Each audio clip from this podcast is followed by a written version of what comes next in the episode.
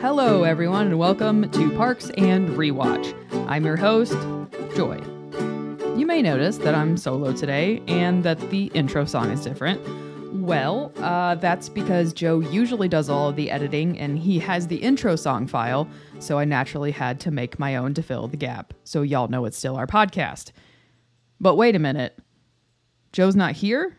Okay, here's the TLDR of the situation Joe got sick this weekend and couldn't record. But don't worry, because I have the obviously real story of what actually happened to Joe. I transcribed this as it was told to me by an anonymous double agent whose name has been changed in this story for their safety. Um, they're involved in the criminal proceedings that I'm about to unfold to you, and good news this information has been declassified specifically for the purposes of explaining Joe's sudden disappearance. Are you ready? I hope you're sitting down. It was a dark and stormy night. Outside, lightning flashed, thunder rolled, and somewhere in the world, a tree was struck by lightning. But no one was there to hear it, so did it make a sound? These are the deep things on Brandy's mind as he tracked the raccoon gang. The Special Forces team was out on a raid, a chaos raid, one that was so vile, so devious, and so blatantly unnoticeable that it would never get traced back to the gang in Pawnee. For months, the Raccoon Gang's special ops leadership, headed by none other than the infamous Ralphio Raiders, had been making alliances all across the Midwest. From town to town, forest to forest, dell to dell, the Recasseters, also known as Raccoon Ambassadors, had been spreading goodwill to their kin in the form of buckets of molasses harvested from the recent Sweetums factory explosion, because we all know Raccoons love molasses. Footnote this statement has not been proven by anyone at all. As allies were gained, the grievances laid out and the anger of the locals grew. Each day was closer to D Day. But before I can tell you about D Day, we must first dive into the players, their motivations, and then their actions. The players, the Ralphio Raiders. Established in 2012, they had managed to maintain anonymity under the cover of night in Pawnee, Indiana, until 2020, when two podcast hosts outed them. That's right, your very own Joe Patterson and Joy Borg from the Parks and Rewatch podcast. What's the motivation? It all began in season 2, episode 12, Christmas Scandal, when Joe said, The raccoons hunted Jean-Ralphio for sport. Then in season 2, episode 14, Joe said, After the raccoons hunted him for sport in an earlier episode, I believe that they then recognized a kindred spirit of chaos and destructiveness in Jean-Ralphio, and they accepted him as one of their own. This was the last straw for the Ralphio Raiders. Season 4, episode 21, Bus Tour, when what the hosts thought were wild guesses turned out to be wildly true, and Joy outed their secret weapon the double agent known in this story as Brandy, who just wants to alphabetize things and sort by color and size. That was it.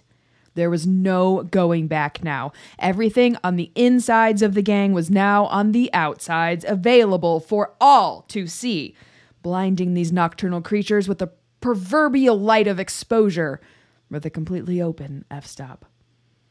Their actions, completely separate from their leader, Jean-Ralphio Saperstein, who was really just the unofficially official spokesperson for the gang, the Raiders devised a plan.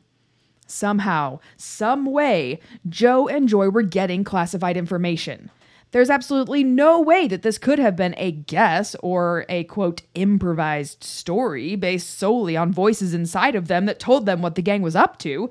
Yet, since all communication into and out from the gang was monitored highly by Agent Brandy, and the Raider leadership knew that Brandy was incapable of telling a lie, they knew it couldn't be an internal leak. They had to go directly to the source. So they started with recon. They knew how to do that because obviously they've watched the History Channel. When their scouts arrived in Gering, Nebraska, and in the Chicago suburbs, they realized real quick that since no one knew Joy's address, it would be much more efficient of them to go after Joe first, since Gering is a relatively out in the middle of nowhere location. They canvassed the local neighborhood and quickly zeroed in on the home of none other than Joe Patterson himself. The recon crew found a sufficient box to stake out Joe's house from, stole some candy necklaces from a convenience store nearby, and waited. They figured out Joe's typical pattern, where his dogs like to do their business, and before they knew it, the plan unfolded right in front of them. They knew that on Wednesday, Joe had to mow his lawn. From talking to some of the local woodland mammals, the crew had figured out that Joe's allergies flare really bad at this time of the year. The easiest way to take down a podcast host was to go right for the voice box, via the nasal cavities, of course. So they enlisted the help of local foraging tribes and they gathered large amounts of pollen, noxious weeds, and other allergens and prepared to strike. Nightfall on Tuesday, the raccoons awoke in their stuffy box. Tonight was the night. They grabbed their supplies, eradicated their stakeout hovel, removed any evidence of their presence, and went back to attack Joe's lawn. They spread their noxious allergens all over the lawn, especially in the areas of high business traffic, to be sure that the dogs would carry the allergens inside. And then they bolted. By daybreak, they had successfully made it to Omaha by hitching a ride on the back of a cargo train. No one would ever know. Meanwhile, Joe went about his normal life.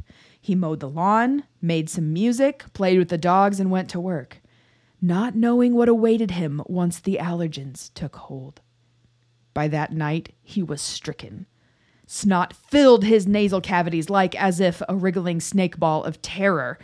By Thursday morning, he knew there was no way he could record this week's Parks and Rewatch episode. Little did the gang know that we would produce an episode anyway. We know what they did, and we know where to find them. While I can not truly confirm nor deny the goings on of this story, I can say with confidence that Joe is feeling better and we will both be back with you next week. Until then, bye.